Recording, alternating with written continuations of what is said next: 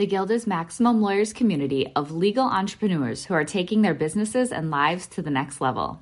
As a Guild member, you'll build relationships, be held accountable, and learn strategies specifically designed to get you unstuck and accelerate your plan for growth. Members are also granted exclusive access to masterminds hosted around the country. Our next event is coming up, and we're heading to Scottsdale, Arizona. There's something truly magical about the power of these in-person connections where real-time breakthroughs happen. Picture this. You're surrounded by like-minded law firm owners tackling your business and mindset challenges together.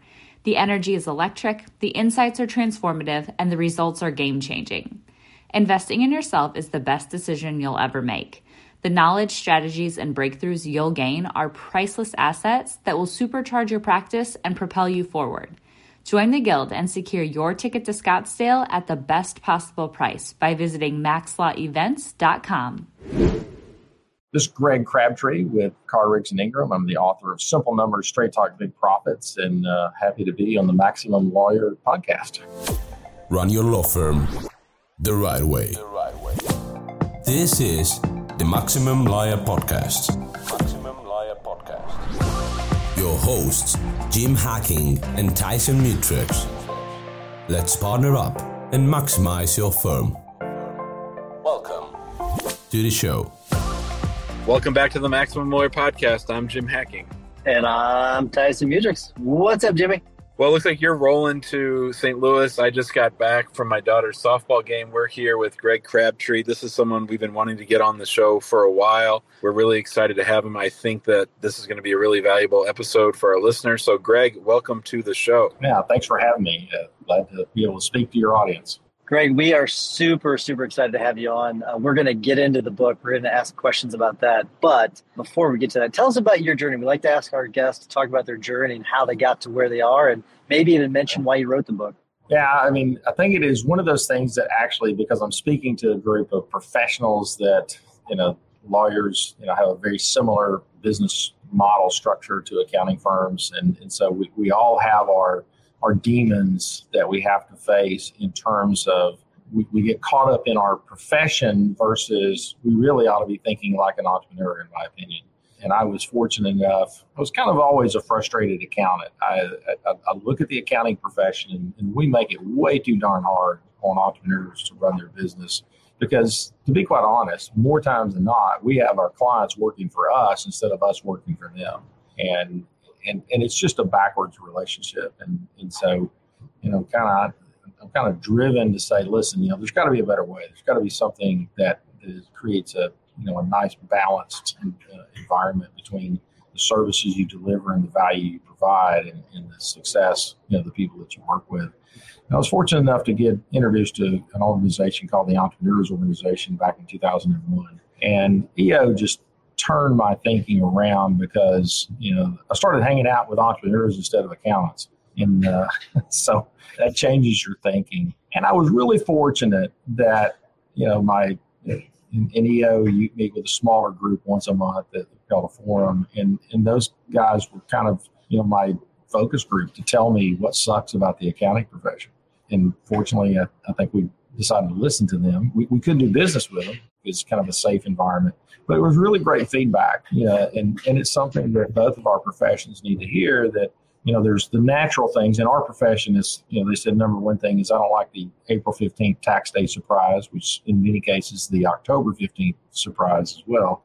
Nobody likes that. And there's a way to fix that. Secondly, though, they said, we don't like being billed by the hour. Now, and that's a case where I know in the legal profession, quite a few of our legal clients that we work with have state laws that prevent them from billing any way other than hourly, and that presents a little bit of a challenge. But whenever you can bill on a fixed price basis, you create an economic equilibrium that you're billing for the value of what you do rather than charging by the hour, because it's doing my talks all the time. If you bill by the hour, there's only two possible outcomes. You either gave away your expertise or you charge for your ignorance.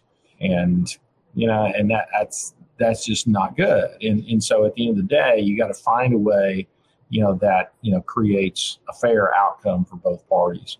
But the last piece, and I think this is kind of the secret sauce that in our practice is, they said, oh, by the way, you have hundreds and hundreds of businesses, most intimate details, more so than any person that the business will deal with. And you ought to have some idea what works and what doesn't.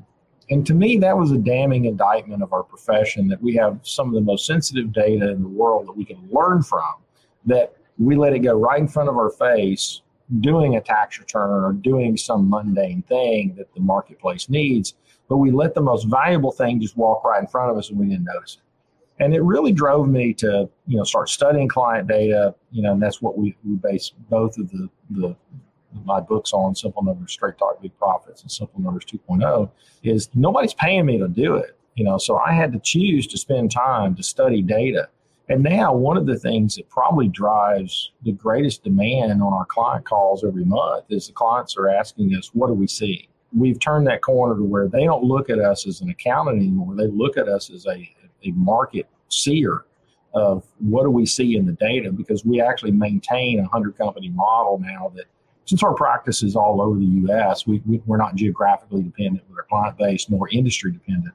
And so we have a nice basket of 100 companies that we opine on with our clients every month to say, hey, here's what we're seeing. Here's what we're seeing inflation doing. Here's what we're seeing labor doing. Here's what we see other operating costs. Here's where we see deficiencies in pricing strategies, that are developing in the market. Here's a deficiency in capitalization of businesses that are starting to over-rely on debt where they were cash flush, in times past. And those have become incredible insights for our clients. It's just not a common thing that our profession is known to provide. Greg, before we dive into the book and the lessons of the books, why do you think law schools and business schools do such a poor job of teaching their students how to think like entrepreneurs? Well, it's a great question, and I think it applies. It doesn't matter if it's law schools or medical schools or accounting schools. I mean, accounting schools don't teach accountants how to be, partners in a firm either. And let's face it. I mean, the world of business, when information didn't exist, it was about who had sway and who had advantage over somebody. And the goal seemed to be in business was who could really get value when they didn't have to work for it. And so, not call me Don Quixote tilting at windmills. I kind of like the idea of the balance of, if you provide value, you should get compensation. If you provide no value, you shouldn't get any compensation. And there's a lot of range in between. And the vast weaknesses of profession business models is where somebody is getting overcompensated for the value that they provide. Now, value comes in the forms of multiple streams of activity. There's four things that actually happen in business. The first thing that happens is marketing. No business transaction in the world happens without marketing of some sort. It may not be paid. It may be a person knocks on the door. It may be, taking a potential client to lunch or dinner, whatever. But there's marketing. Marketing must always precede sales, which is interesting because we always say sales and marketing. Well, that's just because the salespeople are good at convincing us that sales comes before marketing, and that's not true. So. Salespeople are really good at convincing you they need to be paid more when they probably didn't earn it. But sales, getting to contract, comes second. Oversight of the activity comes third. And then the product, the actual product or service delivery, comes fourth. As a general rule, this was the guy that got me into EO was a client of mine that had built a business model built on delivering rapid prototype parts next day. You would upload your CAD file to their site, get an instant quote, and you'd get an instant prototype delivered to your business the next day. And this guy was one of the best entrepreneurs I've ever gotten to know, and became a really good friend as well. And we took this theory from him, so I got to give Ron Hollis, is the guy's name, and I got to give him credit for it. He said, really, if you think about a business transaction of those four things, marketing's worth about 20%, sales is worth about 10%, oversight's worth about 10%, and the product or service is worth about 60%. And you can plus or minus it 1% or 2 either direction, but that's a pretty good beginning framework of activity value. And so I shouldn't be getting compensated if I'm not delivering the service, that 60% of the value in our profession's world of doing the task that's needed, for our client. Well, am I doing oversight? Am I doing sales, getting contract? Am I doing marketing, to keep the funnel going? Or am I living off of residual value where I'm continuing to get paid, but I didn't have to do anything for it? And every business, regardless of every professional business that we've worked with and that we break down and we analyze, our Simple Numbers process just exposes those weaknesses. Now, when you expose it, you got a problem to deal with. And, you know, to be quite honest, sometimes those are the hard conversations that people need to have of going, you know, listen, I can't keep paying you, you know, this money because you're not continuing to bring it in. And the value of doing, if you've got a ongoing client relationship, you know, I can't keep paying for it every year for the rest of that client's life. There's a value to getting it in the door, but more value of keeping it is, are you good at delivering service? Now, there's ongoing, you know, marketing, so to speak, of customer satisfaction and customer connection and those kind of things. But you've really got to look at it in a way that there's a way to ascribe value to each one of those functions. And then you have to hold each person accountable, you know, to those activities. Now, as I said in the first book, and it's become kind of the opening salvo of our Simple Numbers philosophy, is this: you get paid a salary for what you do, you get a return on what you own. I can't stress enough how the professions industries do not understand that there is a value for me being an owner. What did I give up to get my ownership? Did I do sweat equity? Did I go without full compensation? Did I put cash in? All of those types of things. That is worth something. Once you get equity, it's worth something, and somebody's got to pay you something to get it away from you, you know, in that point. And I respect that. And in a lot of deals that we go in and analyze where somebody's got an equity that they probably didn't deserve, it's like, well, it's tough. I mean, you just got a bad deal. You got to buy them out or work something, you know, to get away from them, because, you know, there's people that do get ownership that probably didn't deserve it. You know, but at the end of the day, as long as you understand that framework of salary for what you do, return on what you own, you've got to keep the cow healthy. That entity that everybody works through and gets their salary, you know, most professions work off of a drain the swamp approach at the end of the year, and they take all the cash out, they live off a line of credit until they build it back up, you know, middle of the year. And it's just a dumb idea. They're massively undercapitalized. And the ones that we flipped the corner and taught them how to keep the entity profitable and be fully capitalized, they become far more sustainable in turbulent times to be able to do that. And they have fair compensation across their partner base and their producer base to make sure that people are being paid for what they produce to. And, you know, it's no different than the NFL and Major League Baseball and any of the pro sports teams. You know, when you have a crappy season, all of a sudden you're a free agent. And you don't get paid what you were making. So it is about production. And sad to say, most practitioners are dreaming of the day that they can make the salary that they're making and not have to work to do it. Well, I'm sorry, that just makes no economic sense. So, Greg, I think this is great. I want to kind of stay on this topic because you talk about this in the book, and you talk about equity and you talk about salary. But something that Jim and I see all the time is people will give up a big chunk of their firm. They'll bring on a partner. And when you talk about the dynamics of equity, when it comes to sweat equity, when it comes to salary, but then also what you give up whenever you bring on a partner and some of the things that people should consider when it comes to equity and bringing on a partner. Right. Well, the nice thing, so you've got a little bit of a tax issue that you have to kind of work around. And so the thing that I like in the professions world, if I can pull it off, is to actually truly work off of partnership taxation rules, because those are the most flexible, and they're there for a reason. I mean, these are long held. I mean, you know, partnership tax rules go back, you know, 50 years, and there used to be more operating businesses that were partnerships. It just became more of the fad of being S corps or C corps, you know, in the 70s and in the 80s, and people got away from it. But I think you're seeing more of the firms go back to that partnership approach. And it makes more sense in a sense that my profit allocation can go up or down in any year. And that's how our firm works now, the firm that we merged in with.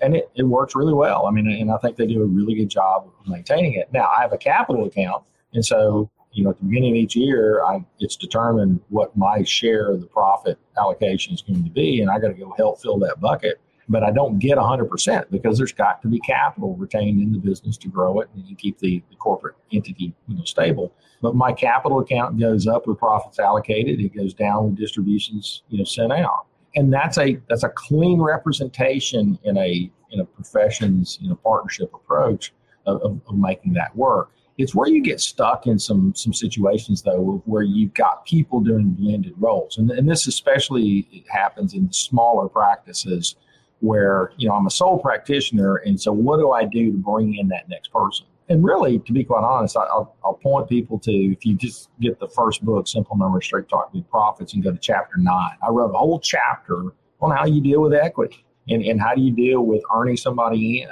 And the thing is, and even if you're an S corp, there's a way to do, you know, that process, you know, of bringing those people in. But understand that, you know, I had a client of mine years ago that made a statement that always stuck with me. And he says, "My cash is cheap, my stock is expensive." And we generally turn it around the other way.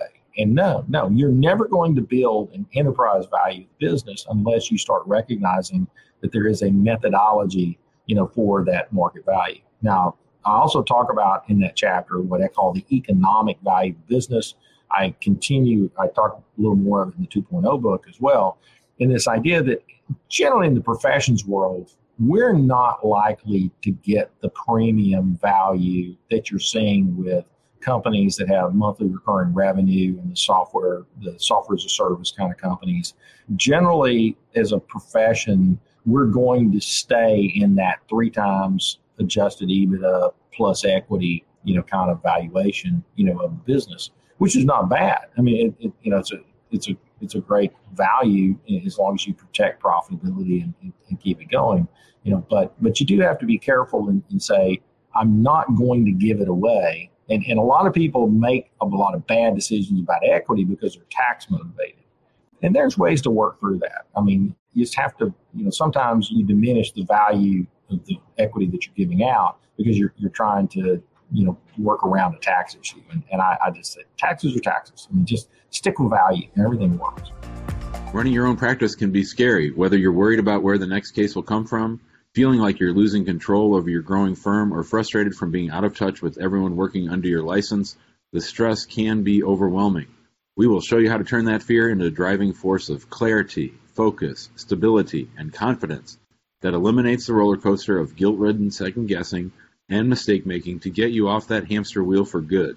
Maximum Lawyer in Minimum Time is a step-by-step playbook that shows you how to identify what your firm needs and how to proactively get it at every stage of the game, so you are prepped and excited for the inevitable growth that will follow. Name the lifestyle that you want, and we'll show you how to become a Maximum Lawyer in Minimum Time. Find out more by going to MaximumLawyer.com/course. You're listening to the Maximum Lawyer podcast. Our guest today is Greg Crabtree. He's an author, and he's on a mission to help small businesses, professional services, and entrepreneurs to figure out their finances. Greg, could you talk a little bit about the stages of a business's growth and what kind of outside financial help they need at each of those stages?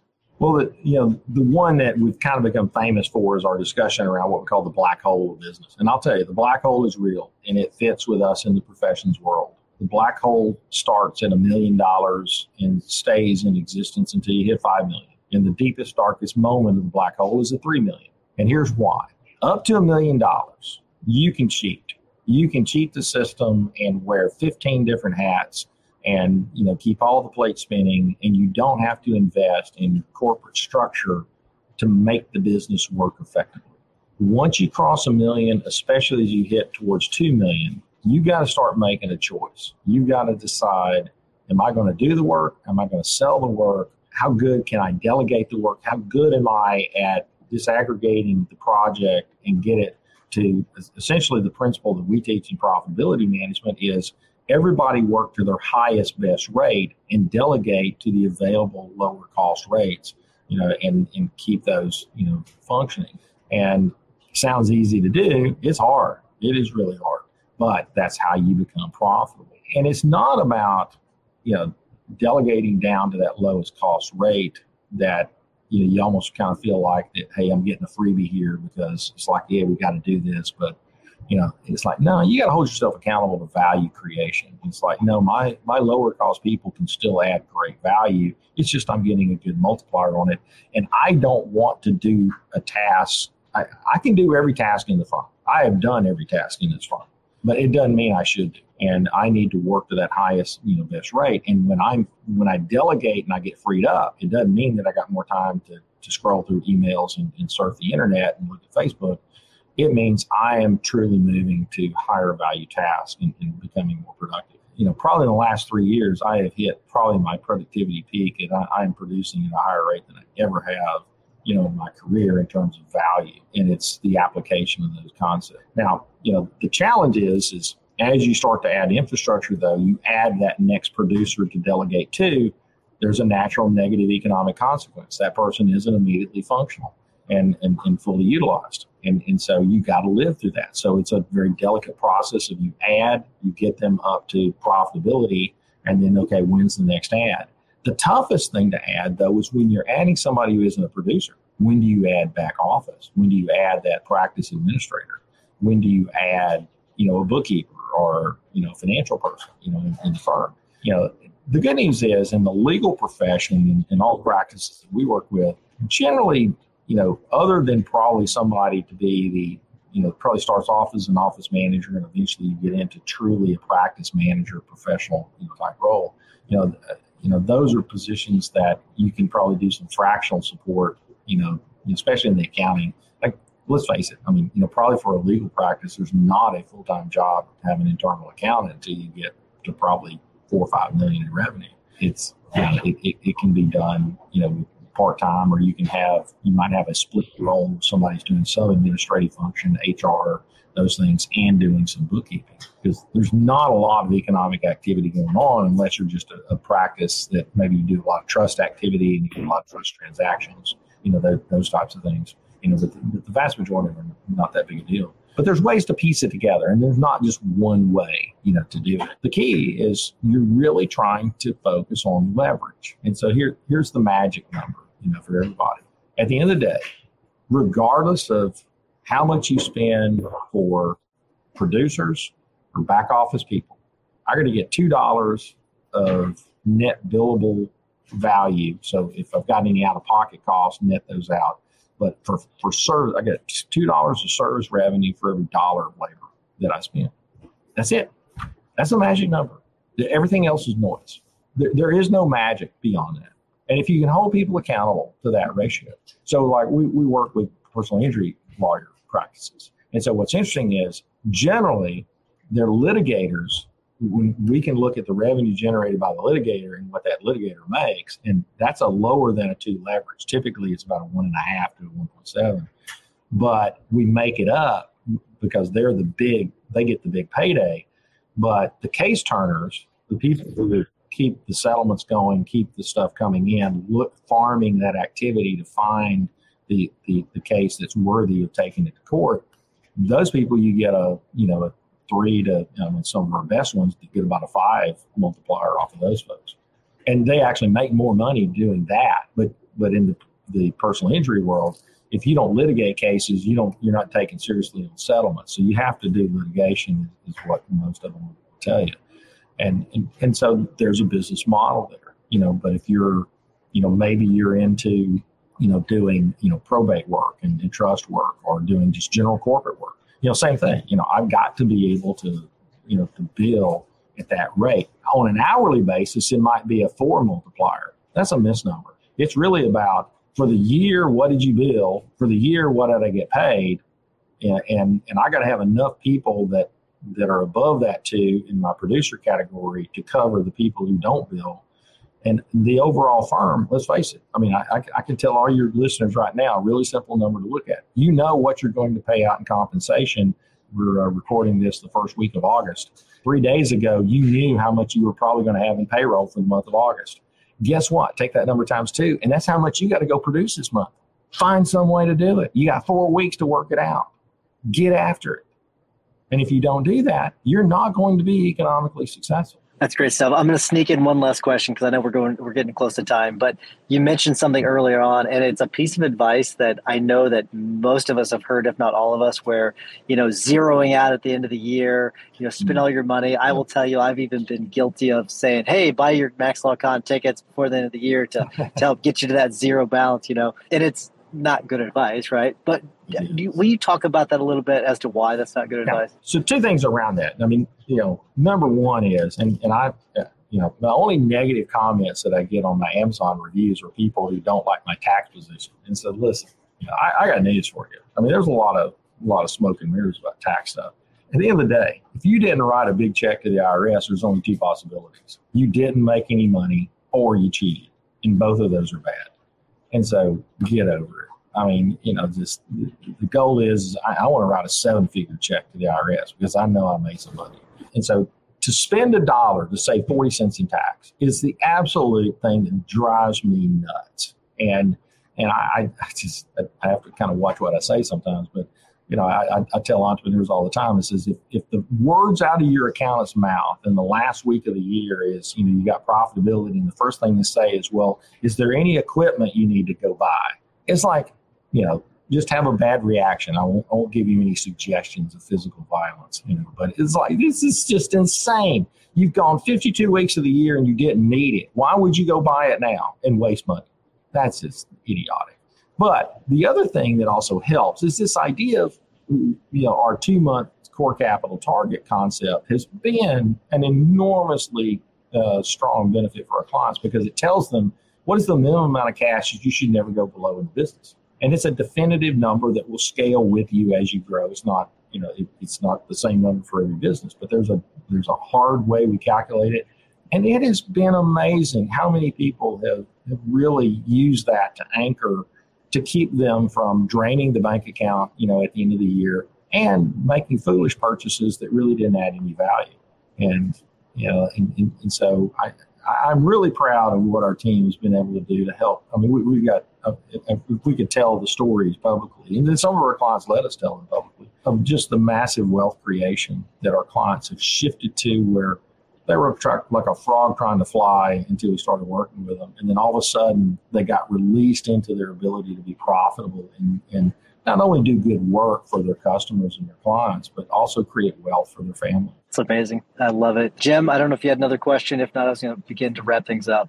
Greg, how do our listeners find you? Are you taking on new clients? How do they get the book? Yeah, we're always looking for clients that, you know, look for what we do. And we're kind of unique in a sense that, you know, we'll do other traditional services for our consulting clients, but you have to come through the consulting door. Somebody comes to us and just wants to do a tax return. It's like, I'll refer you to one of our other CRI offices, but we have our office, unique office delivery is we start with consulting. We price it very cost effectively to it's a rounding error in the scheme of things, I believe, in terms of what we help people accomplish. And the easiest way to probably get in touch is if you go to simplenumbers.me, that's the book website, and there's a link to, you know, contact us, you know, on there. They can certainly reach out to me directly via email, greg.crabtree@cricpa.com. I'm probably one of the easiest people in the world to find. There's not that many Greg Crabtrees, so unless you find the former pro wrestler or the bull rider, but I think both of those have passed away. There's not many Greg Crabtrees out there. So. Well, I'm hoping we keep you around for several years to come. So I'm going to wrap things up. Absolutely. I'm going to wrap things up. Before I do, I want to remind everyone to go to the big Facebook group. Join us there. There's a lot of great information being shared on a daily basis. If you want a more high-level conversation, join us in the Guild, maxlawguild.com. And while you're listening to the remainder of this episode, if you don't mind giving us a 5-star review, we would greatly appreciate it. Jimmy, what's your hack of the week? As Greg mentioned, we're recording this in the first week of August of 2022, and I've been doing a fair amount of traveling lately. And let me just tell you, it's only gotten worse. Like, travel was better during COVID than it is now. And two tips. One is, if you can get that 6 a.m. flight, that 7 a.m. flight, the first flight of the day, book that flight because, you know, you're most likely going to have a plane there from the night before. You're most likely going to have a well-rested crew. So unless something breaks that morning on the plane, you're in pretty good shape. I think you've got to think defensively. And that brings me to my second tip, which I've heard from a couple different people, and I just did it for this weekend, and that is to have a backup ticket. With Southwest, you can get a full refund on a ticket. So we're scheduled to go out Saturday night, but I have a backup Sunday morning in case I need it because things are just crazy right now. Yeah, that's pretty smart. I just got back from Ireland, and I was stunned at the quality of service in Ireland. And we were in the Killarney area for a week, and just excellent. I mean, those people were restaurants were fully staffed. They were happy to see you. They were, you know, caring. And it's like, man, can I bring you guys back to the States? Because I totally 100% echo your experience that I'm having to fly day before, not day of, and not late in the day, because I'm seeing the same thing. That's great advice. Greg, I'm going to kick it back to you, though. We always ask our guests to give a tip or a hack of the week. Could be a podcast, could be a book, could be anything. Do you have a tip or a hack for us? I just reiterate what I said earlier for all of your listening audience. You know, the business models that all of your listeners are in, I would challenge you to start the first day of the month, take your expected labor cost, all labor, everybody regardless of the role, take that number times 2. That's your billable target for this month and get after it. Love it. Really, really good stuff. My tip of the week is it's something I've been testing out for a little bit now, and I really, really like it. It's wingassistant.com, and I was looking for a personal assistant for myself, and I stumbled upon wingassistant.com, and they've got it's a really cool service. They've got an app built in. They've got tutorials where you can record videos for your assistant, and they actually meet with you in advance to look for your needs, and they find someone for you based upon your needs, and they fit to your needs, and they're actually really reasonably priced. I believe for just a standard VA, it's like $7.99 a month, and that's 40 hours a week. I don't know how they do that. I've got an executive assistant. I think it's $12.99 or $13.99 a month. That's for 40 hours a week, and it's actually really reasonable. And if you have personal purchases that need to be made, they give them their own card. They will front those expenses. And I'm sure there's got to be some sort of limit. And then you just pay that out of your account at the end of the month. So they're not getting your personal credit card. They're not getting your anything to pay for your expenses. So it's a pretty cool process, pretty cool product too. So I do recommend that. Greg, thank you so much for coming on. I learned a lot on this episode, even though I've read your book. I need to read 2.0. I've not read that, but great stuff. Love it. Thank you. They're now both available on audio as well. I went in the studio and read both of them. So nice. Thanks, Greg. Thanks, guys. Thanks so much, Greg. We'll see you. Bye. Thanks for listening to the Maximum Lawyer Podcast. To stay in contact with your hosts and to access more content, go to MaximumLawyer.com. Have a great week and catch you next time.